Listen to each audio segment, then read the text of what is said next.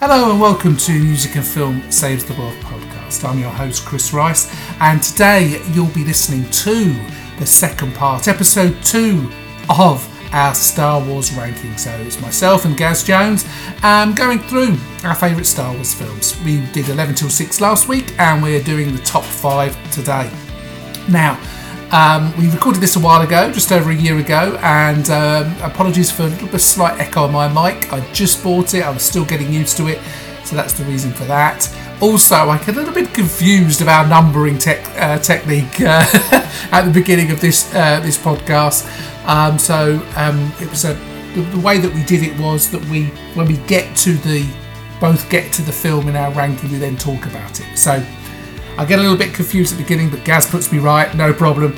Um, so yes, so I hope you enjoy. In two weeks' time, you'll be hearing our Blur and Oasis um, um, walkthrough. We're going to go through Blur's albums and Oasis albums, talking about our favourites, talking about their significance in the Britpop scene and how they influenced us um, growing up in the 90s. So that will be coming in two weeks. That'll be a two-parter.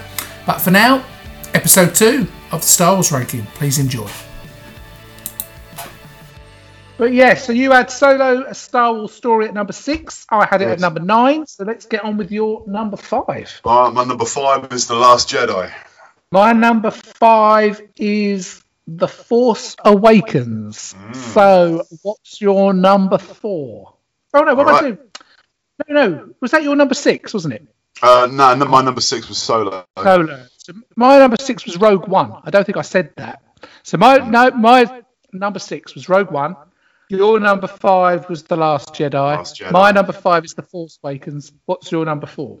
Uh, my number four is A New Hope. Wow, we are differing. We are differing. Yeah, we are. So my number four is The Last Jedi. So what's your number three? What's your number three? We, we can talk about Last Jedi because Last Jedi was uh, my number five. Of course, yes. So the Last Jedi, and me and the Force Awakens, I was like, oh, am I? Am I? So you had the Last Jedi at number five, hmm and I've heard so we've got it very close. So I got it at number four. Mm. Um, reason why I have it at number four is because it tries something different. It tries something different. It looks fantastic. It's the best looking Star Wars film. Um, I think it's brilliant. Yeah. I'd have no issue with Luke being No. a, a bit of a jaded, a jaded warrior. Some people have absolute massive issues about that. Even Mark Hamill has ruined- issues with it. I know. Some people think it's ruined their childhood because it's the and all that. It's like People, people need to Um, chill out. I know, chill I out. know. I don't have any option. I, the only issue I have really with the Last Jedi is I, I wish they hadn't killed him off at the end. I think he should have carried, stayed, stayed, and been the one that carried But- on. But I can understand what. But again, taking risks. I have no issue no, with that. No, Whether I agree with it or not, yeah, you know, it's this will. I guarantee, right? When all is said and done, yeah, and that, I don't know if they ever stop making Star Wars films, this will be the only Star Wars film that you can happily say they took risks. yeah. This is the only did. one. The only one. As amazing as Empire Strikes Back is, and you know, insert Star Wars film here or Yeah, TV show here. This will be the only one where they went a bit left field over Yeah. there somewhere. yeah, yeah, yeah. Right, they're like, Yeah. you know, and it's a shame that this, but for me personally, when you take risks, virtually all of them came off for me. Yeah, yeah.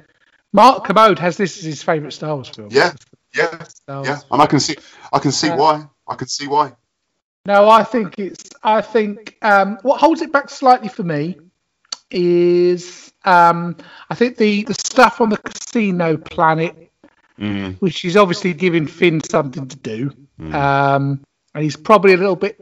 I actually think he has quite a lot to do with the Rise of Skywalker Finn, to be honest. But um, I think in this one he does have less to do, Yeah. definitely, because but the focus is on Luke and Rey and Yeah. Kylo Ren. Exactly. Um, and so, and I think the casino thing does feel slightly prequely, does feel something that's out of the prequels a little bit.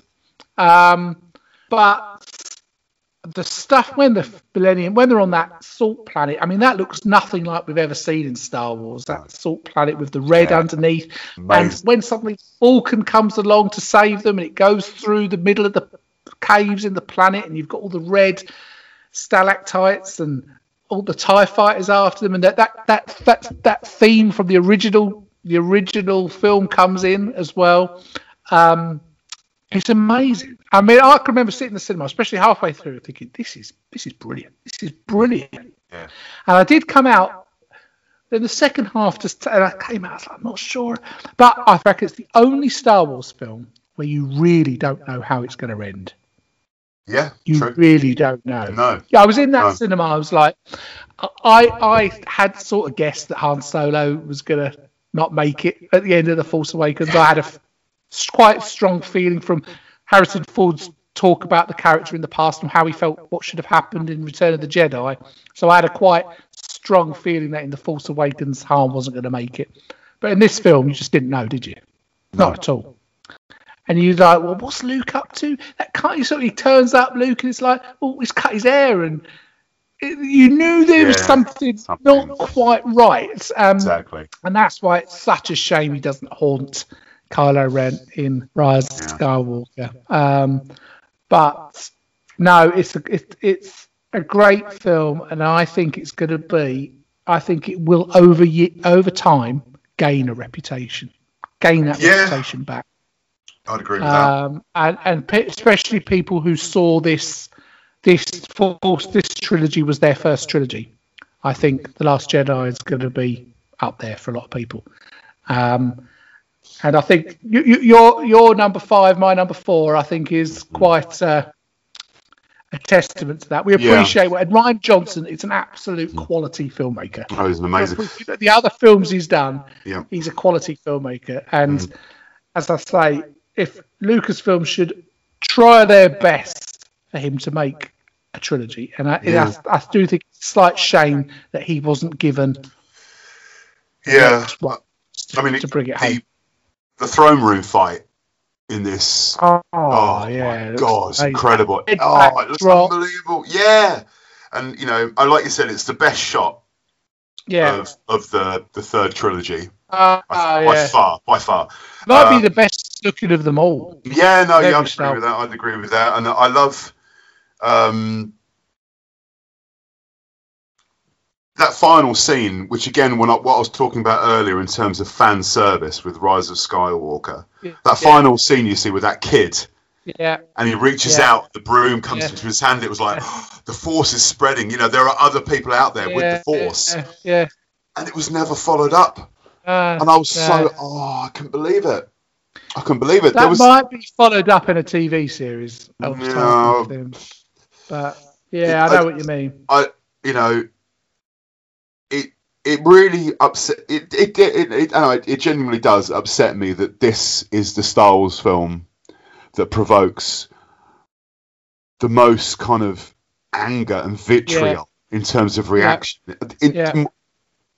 to the you know that's kind of resulted in the fact of this being retconned. I mean, it Yeah. was retconned. Yeah, with yeah. It just was. The You know, only- it was, the it only- was no longer a trilogy. It was a, a, a kind of part one and part two. There was no episode eight almost. The only thing that was picked up from this in the next one was um, Poe mentions, um, I think it's to the, I can't remember the character when they're on that planet and he's he come they're on that planet to try and get the information from 3PO and there's that female character. He mentions about they were on this planet and no one came and she said well there are people that come. And so it does sort of repeat the theme but this time people do come you know at the end Yeah. of Rise of Skywalker. So it does do that she does she does get the information for the wayfinders from the books that she took from the island Yeah.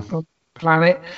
Uh, but apart from, and also a little bit of what Luke says, that how he was wrong, etc. Well, he's, well, we- so it does a little bit. But you're right. I mean, it's and that's the problem with it's feeling like the trilogy wasn't thought out from the very beginning, and um, and that's the problem with that trilogy. But my my annoyance, like you were saying about the Star Wars fans, is the Force Awakens came out to this fanfare, everybody loved it, and then people started saying, "Well, it's a re- it's a remake of the original. It's a remake of the original." Mm-hmm. you went, all right, okay. I don't necessarily think it is, but okay. And then people do. Last Jedi comes and does something different, not a remake of anything. It's not a remake of The Empire Strikes Back. Oh, it's too different. It's, it's Yep. it- you know, what they've done with Luke, I don't agree with. Then Rise of Skywalker comes out, tries to be all fan servicey, and everybody Yeah. says, well, you've retconned everything, and you're now you're doing too much fan service. Yeah. That's Yeah. what, in my opinion, why you're never going to. Uh, there's a certain amount of fans that you're never going to please. That's why you have to go off and do the film you want to make. Yeah, of course. I, I completely agree.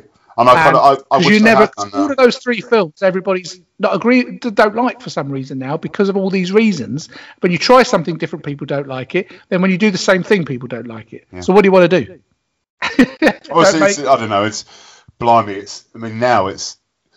It's a thankless. It's a thankless job. yeah. It's a thankless my- task. Be, be, even being associated with the Star Wars movies. I, think now it seems. I don't know, man. Well, social media doesn't help. Does Yeah, it? well, of course, Uh, of course it doesn't because you know everyone's got a voice. Everyone's got a faceless Yeah. voice. But it, it almost seems to me now that there is nothing as uncool as a Star Wars film. TV shows, fine. yeah. There is nothing as uncool. It's almost like a poison chalice. Yeah. ever since the um, the Rise of Skywalker came out, most of the actors and actresses have either completely distanced distanced themselves away from that trilogy, Yeah. or they've come out with everything that was wrong with not just the Yeah, films, yeah. behind the scenes stuff and everything. Yeah. And it's like, wow, okay. Well, okay. John Boyega actually um, stood up for J.J. Abrams and said Mm. that he had a thankless task to do, and he yeah, had he to bring did. it Yeah, no, I home. in- completely agree. Yeah, so, completely so agree. you know, he was told he had to do something different from what Colin Trevorrow was doing. He had, you know, so I don't know why everybody's you know going going on at him. Um, I think the only one that's still slightly positive, even though she said, you know, the thing about her being Rey being related to the Emperor was only happened as they were doing the script. Uh, they did think about her being nothing still, or related to Obi Wan was another was another one. Um, but she's still quite positive about it because I wouldn't be surprised if Daisy Ridley does come back at some stage. I'd be very, I'd be very surprised, mate. I, if you if, if Rian Johnson made a seven eight uh, made a, a 9 10 and um, 10 11 12 Mm. and he wanted to have Daisy Ridley be the main star building a Jedi school all that type of thing Mm. I'd be I wouldn't be surprised if she turns up if she comes back Mm. but we'll see well only time will tell Exactly. but like I said before, everyone has their price. Just keep Uh, on putting zeros yeah, yeah. on, so I'd say Right, yes. Yeah, yeah, that's right. Right. It all depends on how a career carries on. It's with all of the, the actors, Yeah. isn't it? You know. Yeah, Um, exactly. I mean, Mark Hamill's had a resurgence of doing things since Force Awakens. Uh, yes, has, hasn't he? Yeah, in more things and, Yeah. stuff. yeah. Um, right then. So that was your number Five. five. My number four. So have we had your number four yet? Uh, my number four is A New Hope. okay. So my number four was the Last Jedi. So what's your number three? My number three is The Force Awakens. Okay, so that was my number five. So you, Okay. I, I- think you've done. it. There's a couple of, there's a couple of quite um, Yeah. contrasting. uh You said you were going to surprise me with some of this because it Mhm. starts it started off quite similar, and now it- Yeah. you It's do like good. the sequel trilogy, didn't you? When it, yeah. Yeah. When I saw this, the first full length trailer, which I think was the Yeah. third trailer that came Yeah. and Han Yeah. says, "I mean, I just Yeah. I did cry. I genuinely. I, I've, yeah. emotional just even Yeah. thinking about it. When Yeah, it yeah, first, and I, I, I love. I mean, I've got it. I, that and the Last Jedi for me was very close. I was like, ah, Yeah. uh, but the sheer exuberance of that Force Awakens film, I don't think it's that much of a remake of A New Hope. It has the same beats, but they wanted to make a a, bra- a Star Warsy Star Wars film. Yeah. The Yeah. first one in 10 years, the sequel to Return of the Jedi, which was oh, 32 years before it. Um, and I, I, I saw it in cinema three times, as I always go and try to see the Star films a few times at the cinema. Every time I loved it. It's Yeah. so enjoyable, and it Yeah. makes you makes you think back. It takes you right back to that feel of the original trilogy, and Completely. asking you questions. Um, it's a shame that you don't see Luke, Leia, and Han together Mhm. in it. It's Mhm. a shame, but that's for me actually is the only real complaint I have about this film. I really enjoy it. I was, you know, there's a reason that I prefer, uh, for, for all the positives I've just given Last Jedi, that we've both given The Last Yeah. Jedi. You know, yeah, there's a word that you used just then, exuberance. You know, from knowing a few years before this film came out that there, you know, that there were going to be more Star Wars films. And then that, you know, the first when the trailer started coming about, and the whole kind of PR machine started winding up. Yeah, the second or third trailer, I um, I can't remember. I, I, at the time, I was I was still a chef, Yeah, and uh, I was on an early shift that day when the trailer came out, and I remember just starting to get all the breakfast stuff prepped, and I had you know my phone started going bzz, bzz, bzz, bzz, you know YouTube notifications. The trailer is online, yeah, and I remember putting it on, and literally, you know. Even now, when I'm talking about it, I'm just Yeah. smiling, and the, and the hairs are standing up. Yeah, because it, it hits all those yeah, receptors that you haven't you know that those it's beyond nostalgia. It's it's beyond everything yeah, really you know. Yeah. those It's- it's immediate the- receptors the- yeah. the, familiarity Yeah. and when it gets to the line Chewie we're home literally i i did i welled up. Yeah, and I, I, I was, I was welling up, and then the uh, the guy who used to do the pot washing just turned up. He just come into the kitchen. He was like, "You all right, mate?" And I was like, I was like, I, was- Solo. I, couldn't, I couldn't talk. I couldn't even talk. I was like, "It's the Star Wars trailer," and he was like, it, it, you know, he was like, "Oh, yeah," and I was like, "No," you know, I was like, "Mate, what?" the I- wasn't it? That was I, I, sh- I showed. trailer, wasn't Yes, it was. Yeah. Yeah, yeah. um, very different kind of style to the first trailer. Yeah, the first one sort of showed BB-8, and it Yeah. showed Kylo Ren igniting that sort of an, an unusual lightsaber. It always goes down well when there's a different type of lightsaber, and then it suddenly showed the Millennium Falcon, and I I, That- I, I oh predicted it because my, my mate was so my mate was so sort of cynical about Disney taking it, and I said, I tell you what, that first trailer they'll show the Millennium Falcon do something, Yeah. and you'll be with it, you'll Yeah. be on it. And Star and, and it's the Star Wars fanfare. When Yeah. you know, it, again, it's the familiarity. They they don't bring in the music until you see the Millennium. Falcon. That- it's that it's, third trailer, which was the one that came out, I think, probably October before the film came out in December, when when Han Solo looks at Rey and Finn and goes, "It's all true, the Jedi," Yeah. and and I was like, "Oh my god, This It's is like- that's incredible. that's that's when I was." And I think that was the best marketing campaign Disney have done for all oh the my films. god! the best trailers, it was best genius. build up. Um, I thought I thought the Rise of Skywalker was actually a little bit flat, um, but I thought that this was absolutely brilliant because they. I mean, I think the first trailer came out about a year before the film came Yes, out. it is. A It long it while. But then the Yeah, next one, this one came out around Easter time. You know, so you still got months before the trailer. Then that that third and last one was the October, sort of couple of months before. But that was amazing, and and I I, I thoroughly enjoyed that film. It's got everything in it that you you want in it. You wanted Um, a Star Wars film. Harrison Ford, Harrison Ford actually, and, and somebody I read it somewhere. Harrison Ford is acting like he wants to be there, Yeah, that's the thing. That's Yeah. the thing. And but, Uh, which you know, they, which arguably he had been, for, not just for films for the last 10, 15 God knows years. how many years. Yeah. Arguably, even in these, the fourth Indiana Jones film. Um, but Force Awakens and Blade Runner 2049 yeah, feels like the old Harrison Ford. yeah, it does. It does. And I'm hoping was- that Indiana Jones 5, he'll be like it again. Mm, mm. It it was you know it wasn't just that thing of getting the band back together with Yeah. the, you know with Luke, Leia, and Han. Yeah, It was the strong new characters. yeah, You know, um, John Boyega, Daisy Ridley, um, Yeah. and especially uh, Adam Driver. yeah, My goodness yeah. me! yeah. You know the way he played. the way he played a conflicted um, Sith. Yeah.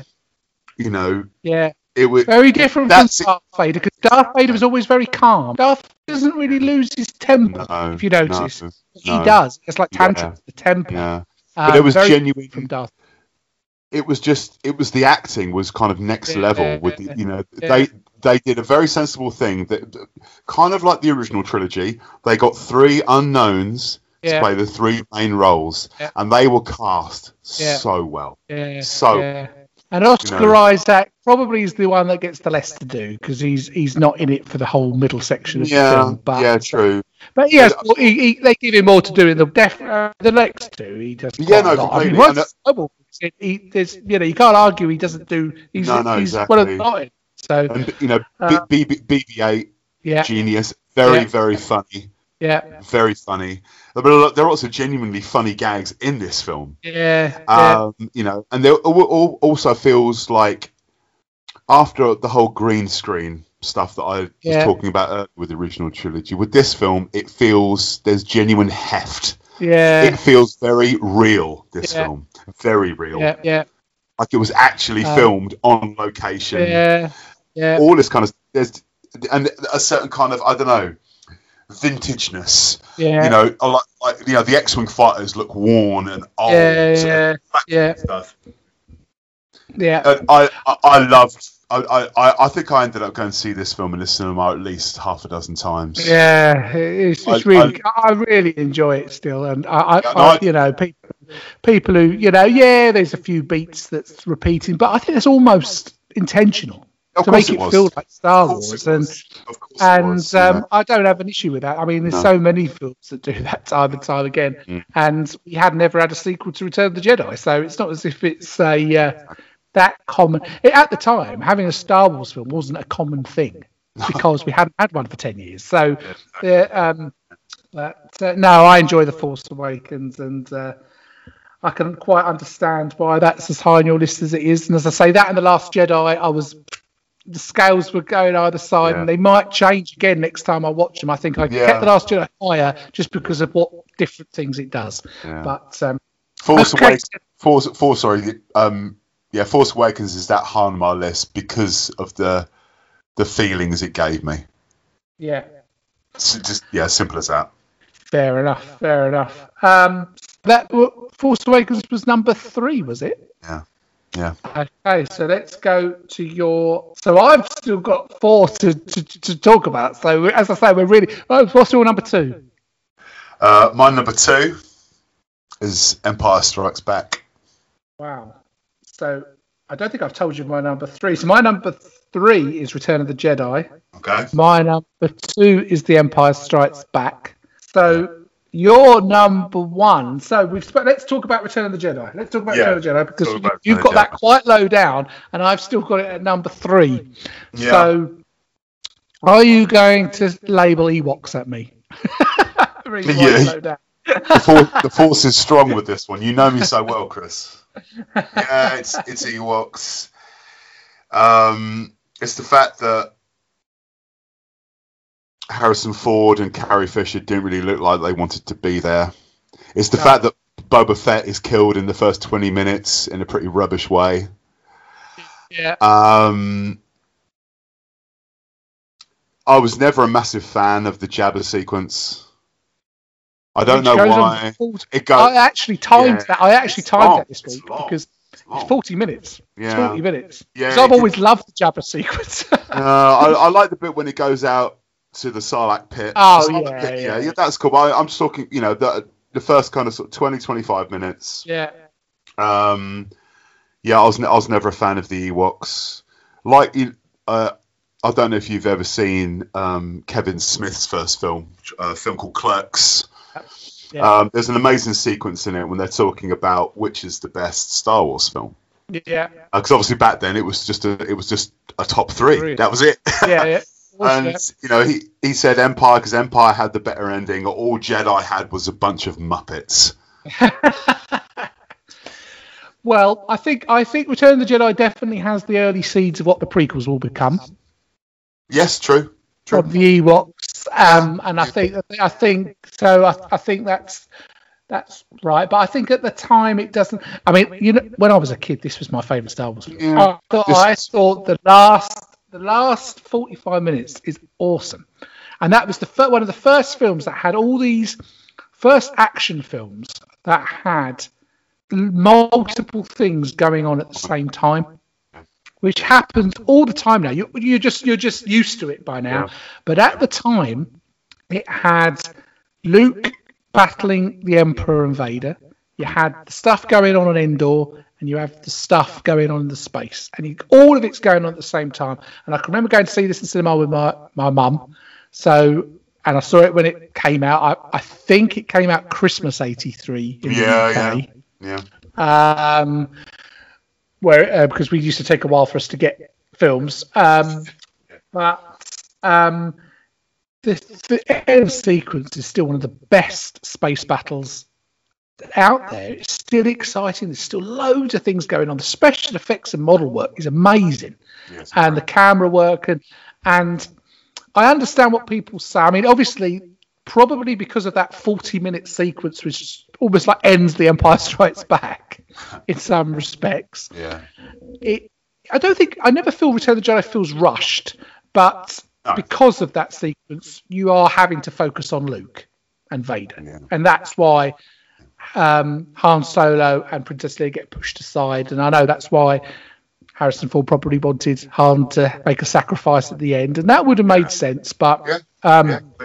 I mean, I've read somewhere that Gary Kurtz, who was the original producer of A New Hope and Empire Strikes Back, he was going to produce Return of the Jedi, but he fell out with Lucas a little Yeah, bit. did.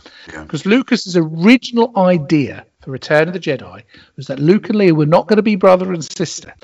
He finds out he's got a sister, but they don't know where his sister is. So it ended with. Um, I don't know if it ended with Han making a sacrifice. I still don't think it did.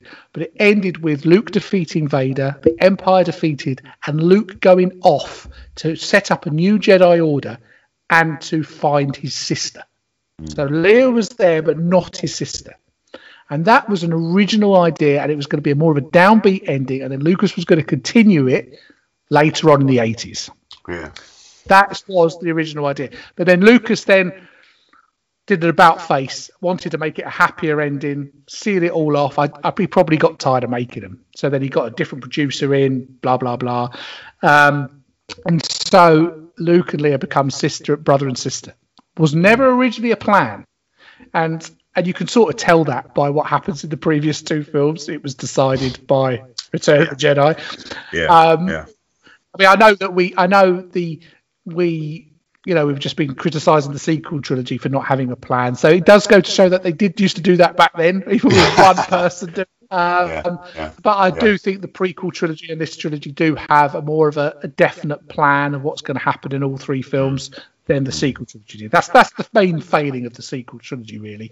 Um, but there's so much stuff in here I love. I still love the speeder bike chase. Speeder bike chase still looks good. The sound of that is amazing. No music, all the sound design of that.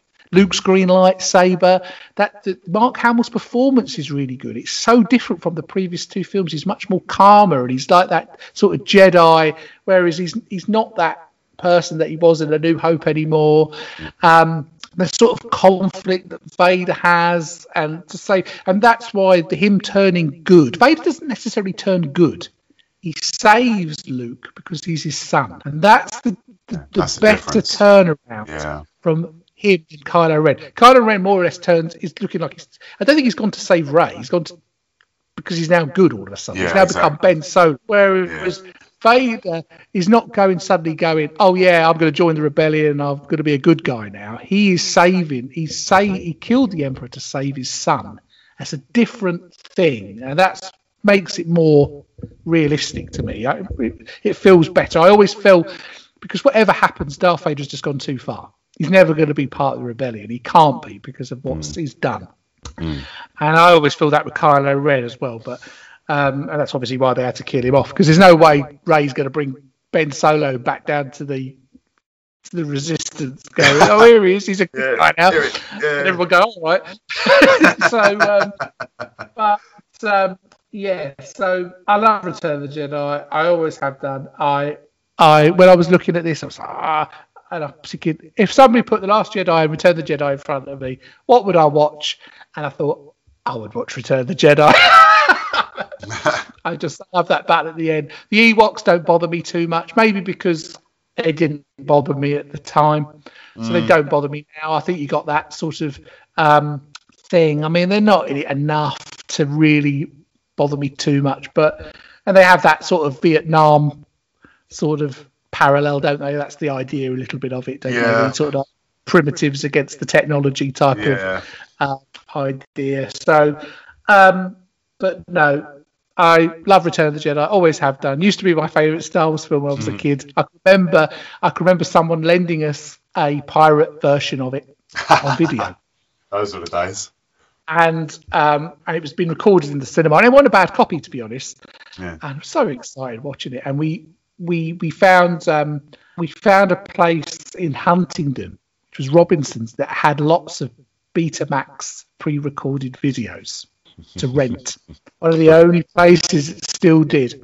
And they had loads, they had all the new ones and everything. But the times we rented out Return of the Jedi. just get renting it out again and again. Um, It was almost like they were renting it from us. video show. Um, and we again and again um, we did, and yeah. So, but yeah. So you you got it. Well, you had what number did you have? Return of the Jedi. Uh, the number eight, mate. Number eight. Number eight. So you're you've got that just above the prequels, which actually makes sense in some respects. When I mm. said that it's probably it has the early seeds of what the prequels would become. Yeah, true. You know, kind of gives um, evidence to when Lucas said that his film, you know, Star Wars films are, are kids' movies. Yeah, yeah. This was looking back objectively. This was kind of the first one that was kind of aimed more at children in terms of I don't know. Sometimes I think that the Ewoks were shoehorned in because of the maybe the the merchandising possibilities. Yeah. And maybe he was already thinking that you know Ewoks cartoons, Ewoks yeah. films, which obviously yeah. both yeah. in the late eighties, um, as a way of continuing, you know, raking in that Star Wars yeah. cash for him. Yeah. Um, I I've, I was never a massive fan certainly as a grown up, of of the direction. I think the direction of the film isn't great. No. Um, just very. A British TV director, wasn't yeah, he? Yeah, it was. He, had, he, did direct Jagged Edge with, um, I think it was Jagged Edge. It was like yeah. a. He directed a film with uh, Jeff Bridges and Glenn Close in. Yeah, yeah, yeah, yeah. I'm, I'm trying to remember 80s. his name. Richard. Richard. Richard Marquand. Yeah, Richard yeah, Marquand. It was very kind of yeah, you could tell he was, you know, that he'd cut his teeth with yeah TV. It was, it was just a little bit uninspired for me. When he worked in London, when my dad worked in London, he was a client of my dad's. Oh, really? Yeah. Wow, I never knew that. That's incredible. Day, yeah, yeah. He died, he died, at a very young age, actually. Mm, mm, yeah, I knew. Yeah, I knew that. Um, it, but I, I, think a lot of the time Lucas was directing it. I think it was. Yeah, I think so. Yeah, I think, I, Mark, think, I so. think Richard Marquand. I don't think he was a bad director at all, but I think he he sort of needed the guidance of doing such a big special effects yeah, film. Yeah. I don't know why they kind of picked him. I don't know if it was because, yeah, like you said, Lucas was directing it by proxy, mm-hmm. and they needed someone to to. to, to uh, but they, you know, from going, going from TV, not, they needed someone British I think yeah, is part of the, yeah. the problem. He wanted Steven Spielberg, and Steven yeah, Spielberg was his first choice. But because of in those, because um, it didn't matter so much with the New Hope because Lucas did it himself, but because he wasn't put in the directed by at the beginning of his films, yeah, yeah, he got into trouble. So in The Empire Strikes Back, he didn't put you know, because all the credits used to be at the beginning. Yeah. So Empire Strikes Back he didn't, but he got into trouble with the whatever guild they have in America. Yeah, yeah so and he was like, no, no, this is you know, like, this is how I want to present this film, and I don't think the director had an issue, but so when he did the third one and he started to say, well, Steven Spielberg, they were saying, no, no, you can't use anyone who's part of our guild, and I think David Lynch he wanted to use. that yeah, would have been crazy. yeah, yeah. Talk about taking risks. Got, he got to the stage whether he either directed it himself or found had to find a British director because they're not part of the American Guild of Star. uh, That that thing's changed because obviously nobody puts their credits at the beginning these days. Um, but at the time, it was an issue. So I think that's one of the reasons why Richard Marquand was chosen. Um, I think he'd, he'd, he'd, he'd liked his TV, some of the work that he'd presented to him. I think Richard Marquand has done some student films and some indie films, and Lucas coming from that background, which we people forget about. He came from that Yeah, background, he did. He did. enjoyed them, and thought, right, but I think he needed a lot of help from Lucas just because of the ambition and scale of the film. Um, but it wraps up the trilogy. If you're going to be one of those people who doesn't don't feel say the prequel trilogy don't exist, says the sequel trilogy doesn't exist, because some people do.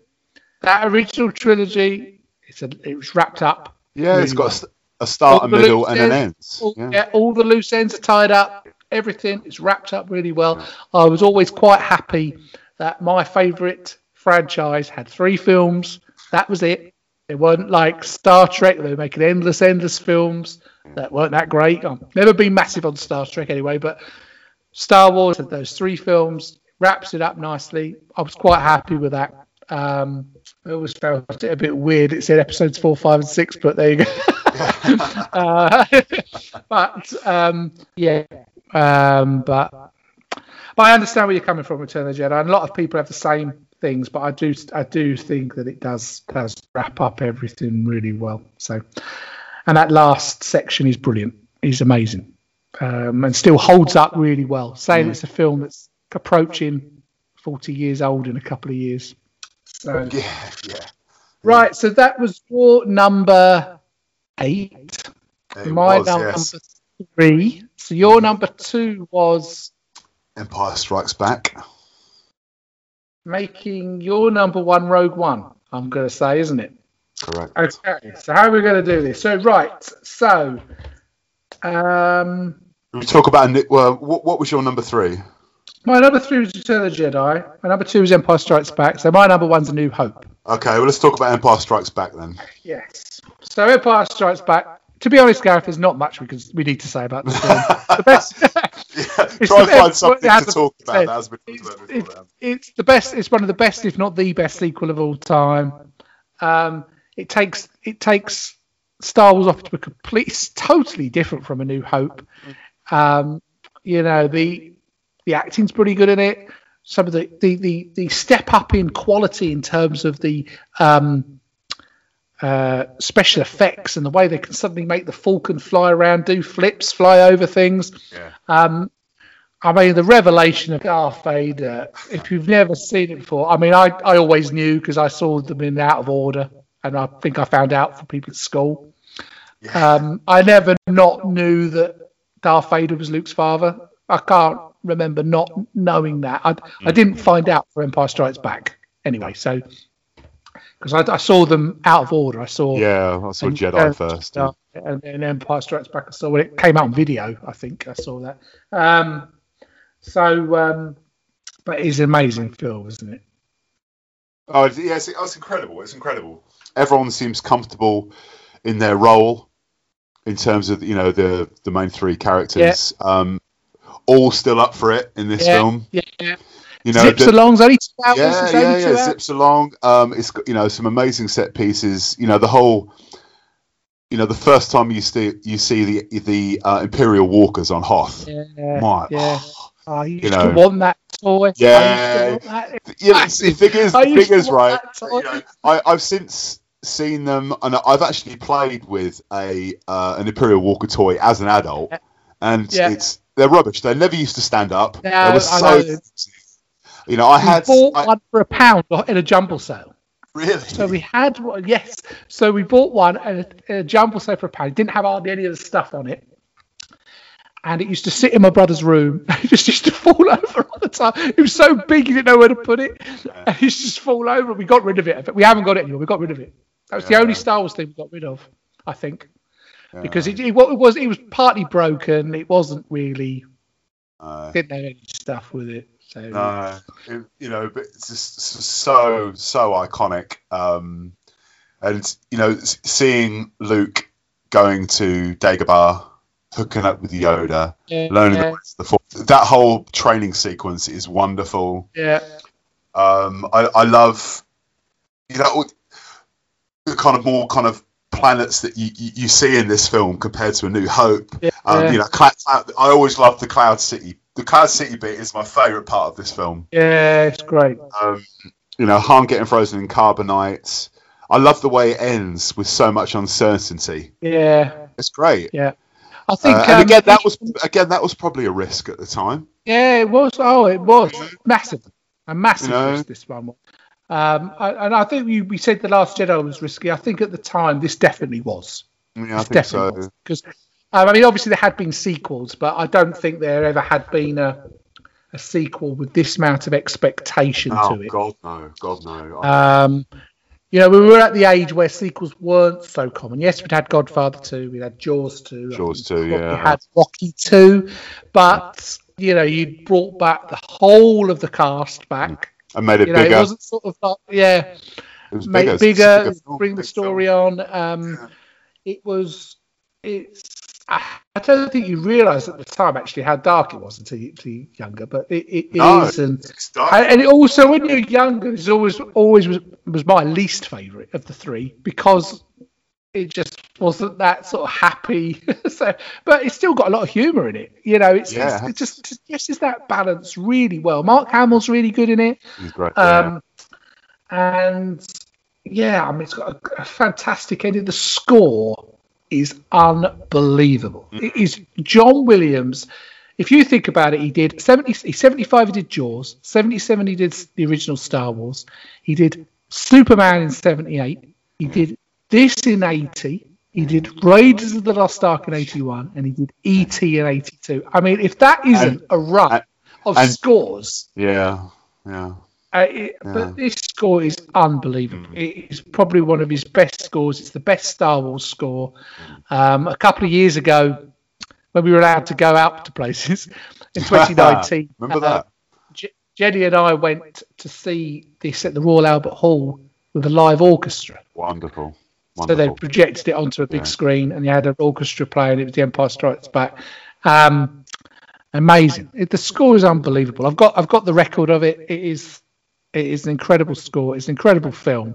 One of my favourite films of all time, without question. Um, and um, yeah, I absolutely I absolutely love it. And um, and every time I watch it, I always just go. Whoever I'm watching it with, if I watch it with someone, I go, "That film's brilliant." Yeah. that film's brilliant. Yeah, Um, that is. and as I say, there's not much more you can say about it, is there really? No, no, no. Right. So, what should we talk about now? So we've got Rogue One and A New Hope to talk about. Uh, let's talk about A New Hope. Okay. Let's talk about A New Hope. So, this is my number one, and and you've got it. You've got it way down. Uh, well, well, number, it's number four. Yeah, way down. way down way down at four. Um, Yeah. It's out of this The Empire Strikes Back for me, but mm. this one just because it's the original, that's why it's the number one. I, I mm. can't, I can hardly separate the two, to be honest. Mm. But I quite like. It feels like an indie film. It feels like a seventies film, It does. It does. It's got certain and and I quite, I it. quite like that type of. It feels like it's just it's it's been put together on the seat of their pants. I quite like Yeah. that. I, that Yeah. of it. Um, I don't have a major issue with all the additions they've done to it. Um, I don't. Have, some people have a lot of problems with it.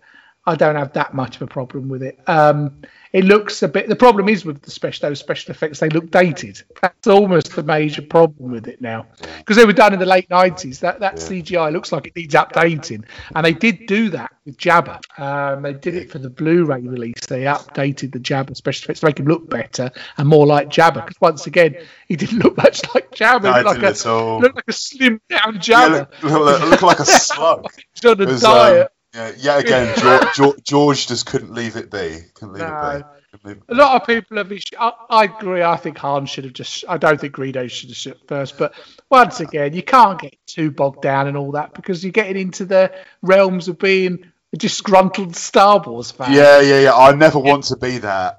You know, No, and, and and, if, you know, you know- I, I'd like to think that neither of us have come across that way in this podcast. No, I don't think just- so. I don't want just- to be. We want we want to show how much we love it. Yeah, exactly. Yeah, And there's a rare, the there's a there's a rare thing showing how much Yeah. you love Star Wars And- films. and it- in 2021. And at the end of the day, it's not taken away from the enjoyment of the film. It doesn't. I mean, how how does it? The film's still in place. It still does the same thing. Yeah, there's some extra special effects and one extra scene, which was always filmed anyway. Um, I, you know, I don't have an issue. I mean, there's no doubt that if you wa- if you watch, I mean, it's difficult to get hold of. I know, but if you watch the versions without the special effects in it, special effects do look dated. There's no, there's Yes, no doubt about it. They do. Yeah. I mean, the the, the X-wings do fly very static.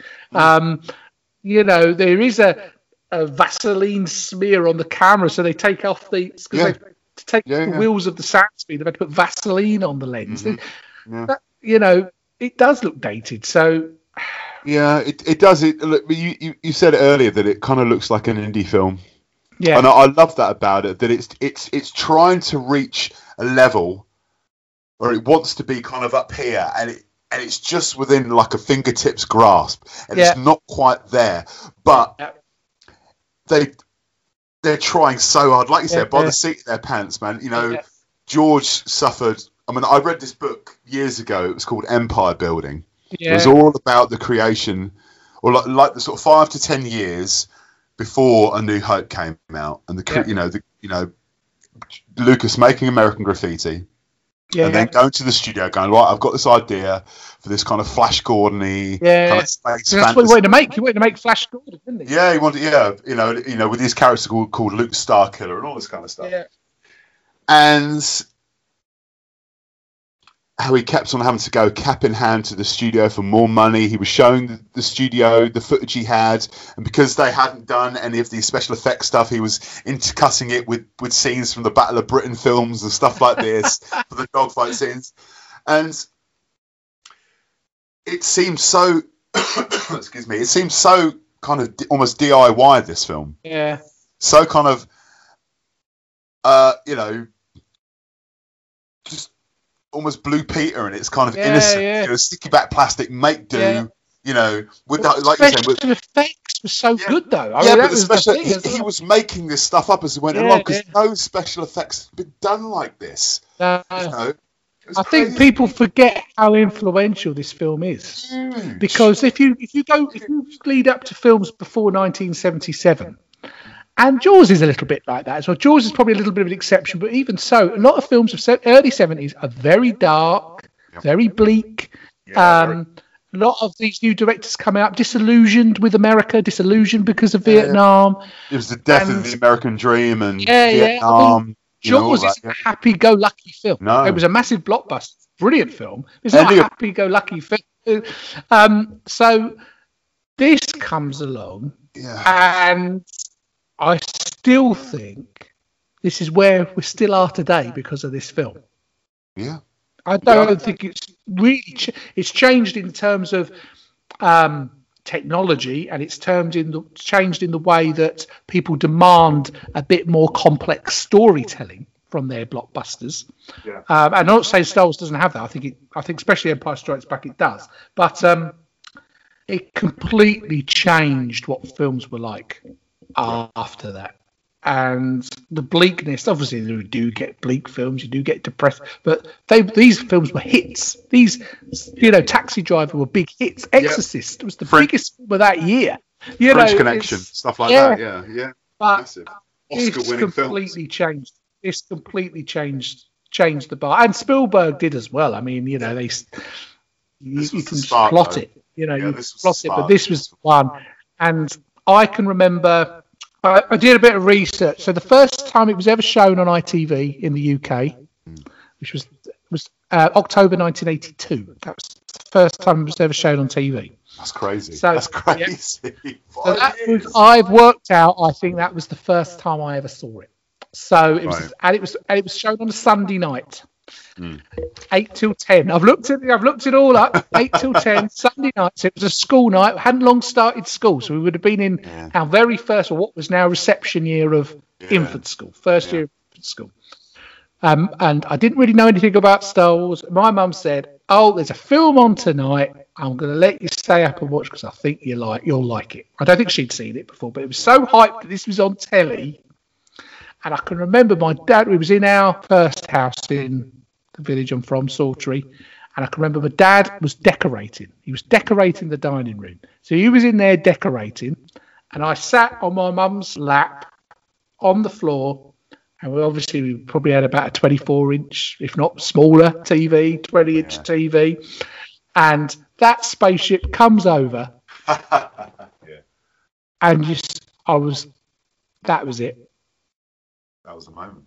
Yeah, that was it. I was absolutely sold. From and I even thought it was filmed in space. It just looked so good at the time. yeah. yeah. And the opening scene still stands up though. Oh, it's still amazing. It's still wonderful. Yeah, yeah, you know, yeah. and you know, seeing seeing it in the cinema when they kept was it '97 when the reissues came out, the special editions. It was incredible, and it still stands up. Yeah. I think that opening scene, that, that spaceship that literally goes on forever. It's like, how long is this spaceship? Oh. Lucas and Spielberg could do this thing where, and a lot of blockbusters do it now, and I, I, always think it's the right thing to do. Actually, is they put James Bond films do it as well. They put you straight in the action. Yeah. You like you're always like interrupting an adventure yeah. straight yeah. off. Yeah. Indiana Jones does it. James Bond does it. A lot of modern blockbusters do it. And this is actually a little bit of the mistake that the prequels made, especially Phantom and Attack of the Clones. Revenge of the Sith does it very well, actually. Yeah. It starts yeah. you bang on, and it get mm-hmm. you sold into it straight away. Yep. You you want to watch, you want to see what's happening. There's no sort of load of science fiction mumbo jumbo, mm. because people like Star Wars who do not like science fiction. I know people who like Star, Star Wars yeah, would not go fiction. near any science no. fiction yeah. because it because of all the. It's one of those films that goes through genres.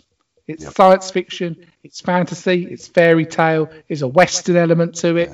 There's so much to these films, and I think we'll really will talk about this um, when we when we do our top ten films of all time or whatever. Um, or when we have done, uh, so should I say we've done our top ten films of all time?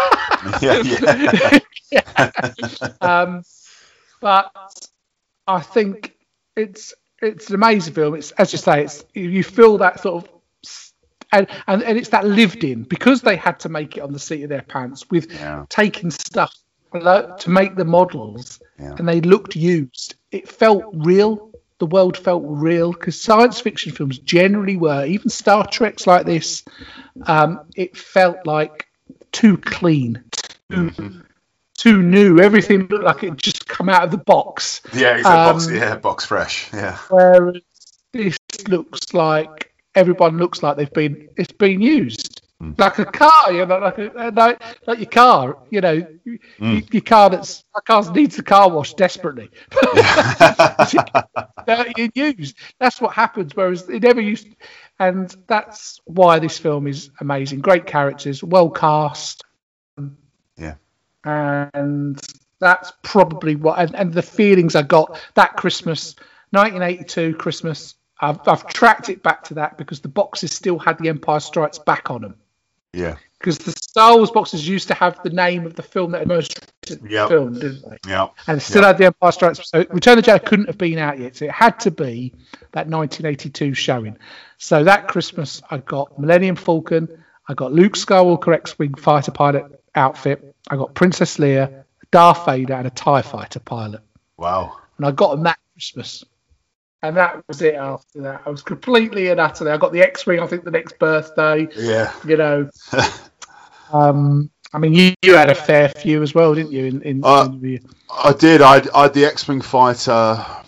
Uh, I had the snow speeder. That was always my favourite. The snow speeder. Yeah. I, I had uh, I had the speeder bike from Jedi, where you press the button on the back and it yeah. kind of exploded into pieces. What was funny about that is my mum and dad bought me one and my brother one, so we could do that.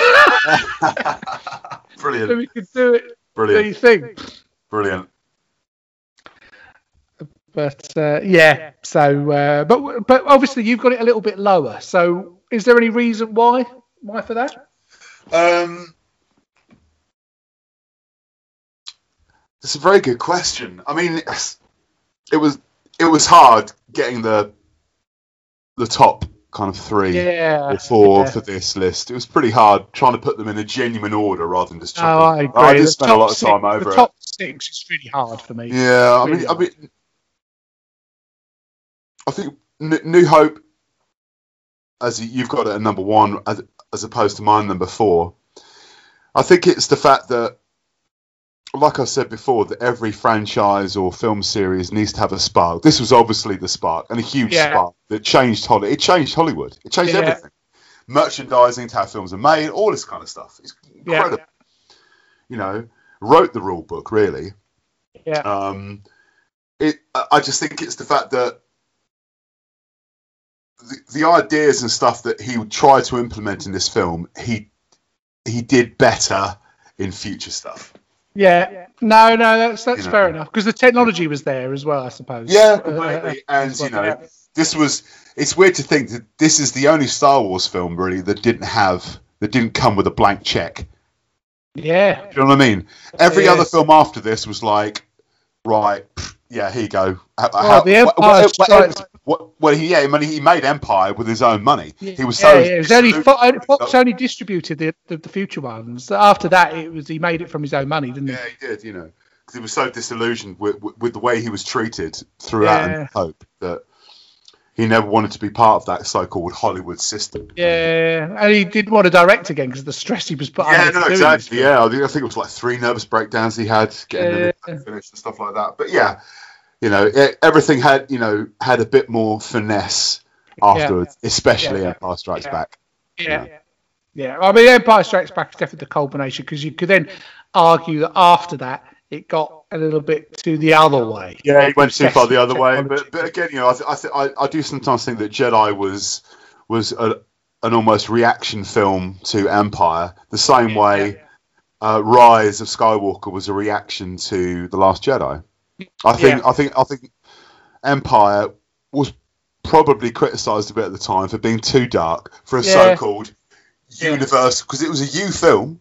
Yeah, it is. Uh, yeah, You know, yeah. this U film, Universal, you know, can be seen by anyone. A bit too dark for a so-called kids movie, and I think Lucas then reined it back in. You know, Yeah, yeah. Do you do you think that? So, for example, when you showed your son Star Wars, and I haven't shown my son Star Wars yet, I want to wait for him to because I was five when I first saw him, so I'm sort of thinking five or six is going to Yeah, be the right age. fine. Yeah, I think. Um, I want to make sure he wants to watch them. That's that's the thing. I don't want to be right watching this because I think but yeah, you're not allowed out for watching this. Um, I want him to watch him. My mind, I used to be, oh, best, you know, you got to start with episode one. That's that's where everybody, that's where it's supposed to start. But I've changed my mind. I think episode four is the best way to the first time watch of Star Wars yeah, I'd agree with that I- because because it God, introduces you to the world yeah, introduces you to the world via. C3PO and R2D2 the first 20 minutes, 25 minutes. Then Luke takes over from that. It sort of takes over from them, yeah. introducing you to this. So you see in the world through his eyes. He's been introduced to the Force, etc., etc. With the Phantom Menace, it it doesn't do that because it's it already automatically assumes you know what they're all talking about Jedi, Yoda, the Force, they- and, and all that type of thing. Whereas it's like similar with the Harry Potter films. I wouldn't watch the Fantastic Beast films before that. It's got to start with the first Harry Potter film because it takes you through that person's eyes and it Exactly. introduces it builds the world through first C3PO and R2D2, then Luke Skywalker. And I think, you know, Obi-Wan then he's like, what is the Force? And he's he's like playing the part of the viewer, yeah. whereas the others don't do that. Force Awakens maybe does a little bit, actually. It mm. does do a little bit. Mm. Mm. But I still think this is the one because this is the one we started with. If you're going to like Star Wars, you've got to start with this one. Yeah, I'd, I'd never, re- I'd never re- recommend anyone just to say, you know, to say to someone, yeah, start at episode one because they'll watch episode one and they'll probably watch episode two and go, no, this is rubbish. Yeah, what on earth is all these people going on about this? I, don't- I Yeah, don't get know. it. This is awful. you know. Yeah, I also wouldn't tell them to start at Force Awakens because I think un- unless you've seen A New Hope, Empire, and Jedi, There's a lot of things in Force Awakens you wouldn't get. But I, th- I think you're right. I think you're right. Start your kid off with um, with a New Hope. Um, I think I'd go four, five, six, one, two, three. I think I'd have to. I think I'd do them release order. I think is probably the best. no, no, that's fair enough. I mean, I, I I'm trying to think what Zach's first one would have been. I mean, the first one he saw in the cinema was Force Awakens. Um, and that was about a month or so after it came out. It was around Yeah, about my yeah. uh, around about my birthday, Yeah, Uh, like twenty, whenever it was, 2016. yeah, It came out Christmas 2015. That was it. yeah, Um, but I think he he'd seen, I think bits and bobs with me before then of the original trilogy. Um, but yeah, you yeah, know, he's he's all in on Star Wars. He knows exactly yeah. what's going on. He's seen them all with me. Well, people, you know, you, you can't underestimate children. You, you just say, "Well, this is set before," and they'll accept it. Yeah, they It's just not like- know. It's not overly complicated. No, it's no, not like, oh, we have to watch it, everything in order. No, it's hardly Um, a labyrinthine plot. It's all right. yeah, yeah, yeah. And, and also, to be honest, the if they haven't, if they're not aware of it, and it's very difficult not to be aware of it, with all the other things out there, like the Clone Wars TV series, like people at school or or just talking about it, they're not aware of Darth Vader being Luke's father. It's still the best way to have that twist. yeah, of course it is. Of course it is. So, right, let's get on to your number one then. Rogue One is your number one. My number six. Now, I, I must. I'm going to say here, my top six was very difficult to do. I do love Rogue One. It's not that I don't. Um, but why do you love Rogue One? Why would you put it as high as number one, above the original Star Wars films as well? Because I mean, there's quite a few reasons. Uh, I think it, uh, it very effectively and very smartly answers legitimate fan questions whilst putting out an incredibly strong story. Yeah, Um, I don't just think it's the greatest Star Wars film ever made. I think it's the greatest war movie ever made. Because Wow. essentially, it is a war movie yeah. that Yeah. happens to be set No, no, it's in the Star Wars universe. I love the fact that the looks whole fantastic. yeah. well. oh Looks- my goodness me, it looks amazing. Yeah. Um, I mean, you were saying earlier, well, uh, you were both saying how, how amazing Last Jedi looks. I think Rogue One, for me, is the best looking Star Wars film. no, it no, looks good, Unbelievable. yeah. I love the fact that the whole two and a half hour running time of this film is based on one almost throwaway line from A New Hope. Yeah, And again, what you were talking about earlier with the stuff you were reading in that Star Wars annual when you're younger and all that imagination, this was always one of the things I used to think about. So how did how, you know how did Leia get those plans? yeah, You know yeah. those plans that you see her putting into into the you know R2D2 at the start of A New Hope. Yeah, You know, and sending R2D2 on his way in the escape pod and all that kind of stuff. You know, how how, how did they get how did they get those plans from the Empire? I always wondered Yeah. that. Yeah, And when they said they were making this as the first kind of extended universe film, yeah, I was so happy. yeah, I thought it was a brilliant, very smart idea, yeah, and the, and the, and the way they marketed it as essentially a war film, I thought was very well done. It's it, for me, it's probably it's probably the most adult Star Wars movie made. I think. yeah, it is. Yeah, yeah, yeah, it is. Um, you know, I love the fact that it's got a, you know, I, th- I love the fact it's got a female lead and she's a strong Yeah. female lead. You know, yeah, Jyn, yeah, so well played. Again, the cast yeah, is amazing. You know, yeah, I love the fact that you know Vader turns up two thirds of the way through. It's it's so well. It's brilliantly done with the music. Um, Oh, it's I- an amazing cameo. I mean, it just makes you want hope that they're going to use Vader. I'm sure they will, but Vader turns up Mm. in other Um, things, other projects in the future. Yeah, uh, you know the I lo- the digi- the digital likeness. Whilst it kind of got a bit of criticism, I think it's done really well in this film. More so, No, Pete, think more, more so Peter Cushing. I think. Yeah. When it, you know, that, I think that's that's so well done. You know, even with Yeah, the- I, I don't have an issue with that. When I first great. saw it, I was thinking, "Oh, that's great. That's That's really great. good." Really yeah, well you know. Uh, and a- again, you know, I think we said this about probably the majority of the films on this countdown, but the, the last 30 minutes of this film. Yeah.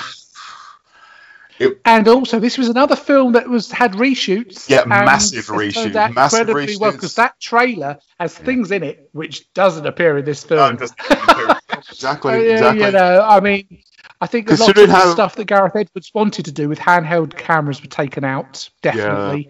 Um, Yeah. And there was also in, in the trailers there's her running with those with those files or those across the beach with them in her hand, which was never sort of done, and Yeah. Mm-hmm. confronting a TIE fighter.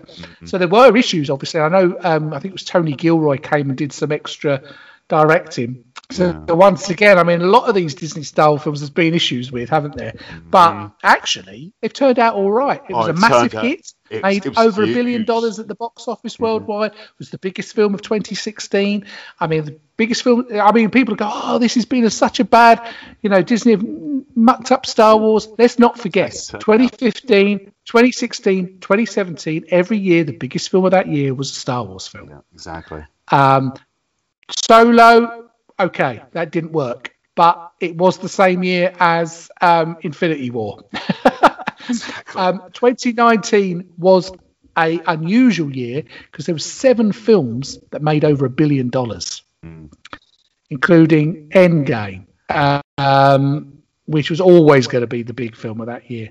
Um, Joker was a bit of a surprise, and actually, I think Rise of Skywalker only came seventh in the worldwide box office. But it would have been higher if the pandemic hadn't hit, because it was still in cinemas. So it was just creeping up on Joker. So, anyway, that aside, I do. No, I agree. I think this is a great film. Um, there's going to be a Cassian Andor TV series. Yeah, That's looking forward to that. be, Really looking uh, forward to that. Great, could- ca- great, great character. drive- I could literally drive ten minutes up the road and past the set of that. Really? They're so cool. filming it. They're filming it in Marlow. They're filming it in this because Parliament Studios isn't far from where I live, but they're filming it in Marlow in this sort of, sort of in this section in the country. So you can drive down this country road, and apparently they're.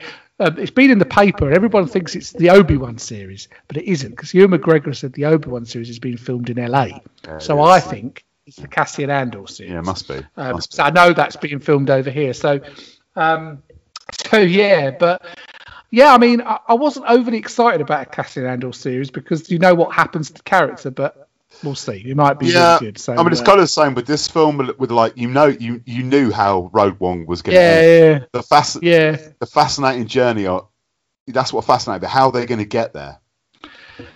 You know, Yeah, I, I was- did it think was Jyn might so- survive. I did think Jyn Erso might survive. I did have a think that she, you know, he's, yeah, but getting rid of them like a dirty dozen. Yeah, originally they did. There was going to be a Right. happier ending. Um, I, I loved, I loved that they were killed off. You know. Well, they had to be, really, weren't they? They really- had to be because But that whole final sequence with with Vader, um, th- those last couple of minutes, oh, oh my god, it it was too. By that point, watching that in the cinema, it was almost too much for me. Yeah, It was this assault of the senses in this most incredible way.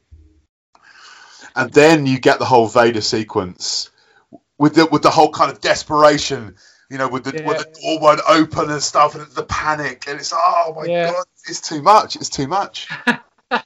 Well, actually, I, I think I saw this one in the afternoon. I didn't. I didn't see it the first showing, and I did. I think I saw this one twice. I think, but um, I had to go and see it again because a couple decided to bring their toddler in to watch it Classic. with a ball. With a ball.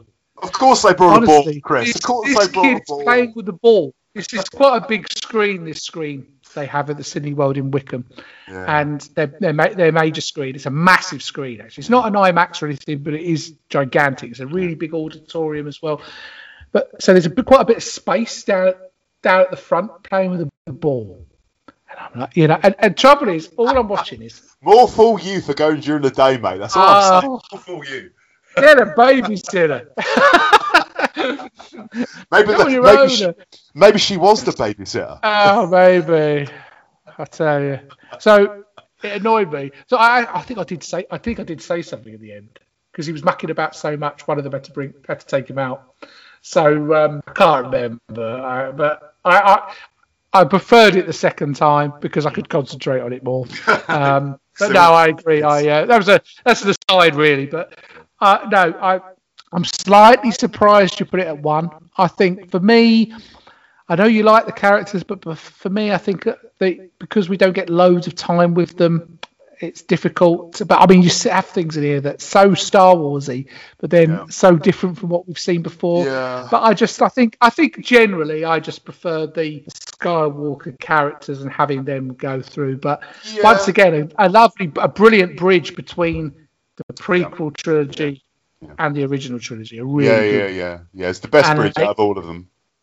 Yeah, and it doesn't doesn't make the the leap in special effects between Revenge of the Sith and A New Hope so jarring now because we have true. Solo and Rogue One in the yeah, middle, true. which is sort of like a mixture of the two, isn't it, in terms of how good mm. the special effects mm. are? Mm. Because these days, green screen is used when you don't realise it is. Yeah, no, completely. A lot. It's, yeah, it's, it's um, so much. Whereas in the prequels, you can sort of tell a bit more when it's being used, can't you? But uh, well, it's a, it's a great list. It's a you know, and I think as you said earlier, I think you hit the nail on the head when I hope that people listening to this realise what big fans we are and we haven't been too negative. Obviously, there's always plus points and negative points, but I think all 11 of these films. They've all got redeeming qualities. Yeah. They've all got redeeming You know, qualities. we'll watch them. Yeah.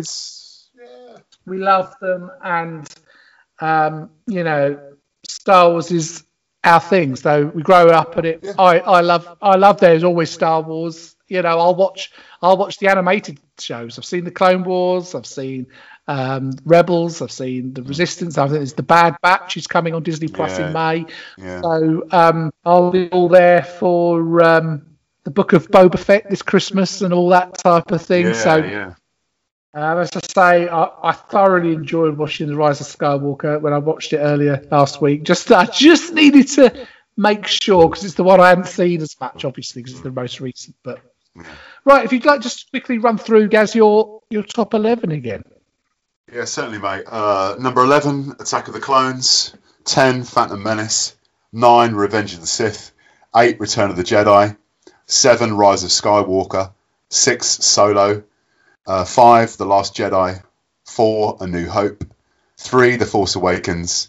2, Empire Strikes Back. And number 1, all the ones, Rogue One. Rogue One. Uh, lovely. So mine is 11 Attack of the Clones, 10 The Phantom Menace. I love the way that you and I are completely agree on that. 9 Solo. 9 Solo, 8 Revenge of the Sith, 7 Rise of Skywalker, 6 Rogue One, 5 The Force Awakens, 4 The Last Jedi, 3 Return of the Jedi, 2 Empire Strikes Back, and number 1 A New Hope. Um, so yeah, I hope you've enjoyed it. Another big podcast, but you know, with Star Wars, it's got to be, it's got to, it's a big one, so we've got to spend quite a bit of time on it. Um, Thank you again, Gareth, Gareth, for joining me on Music and Film Saves the World podcast. And we'll be back soon. Thank you. Take care, mate.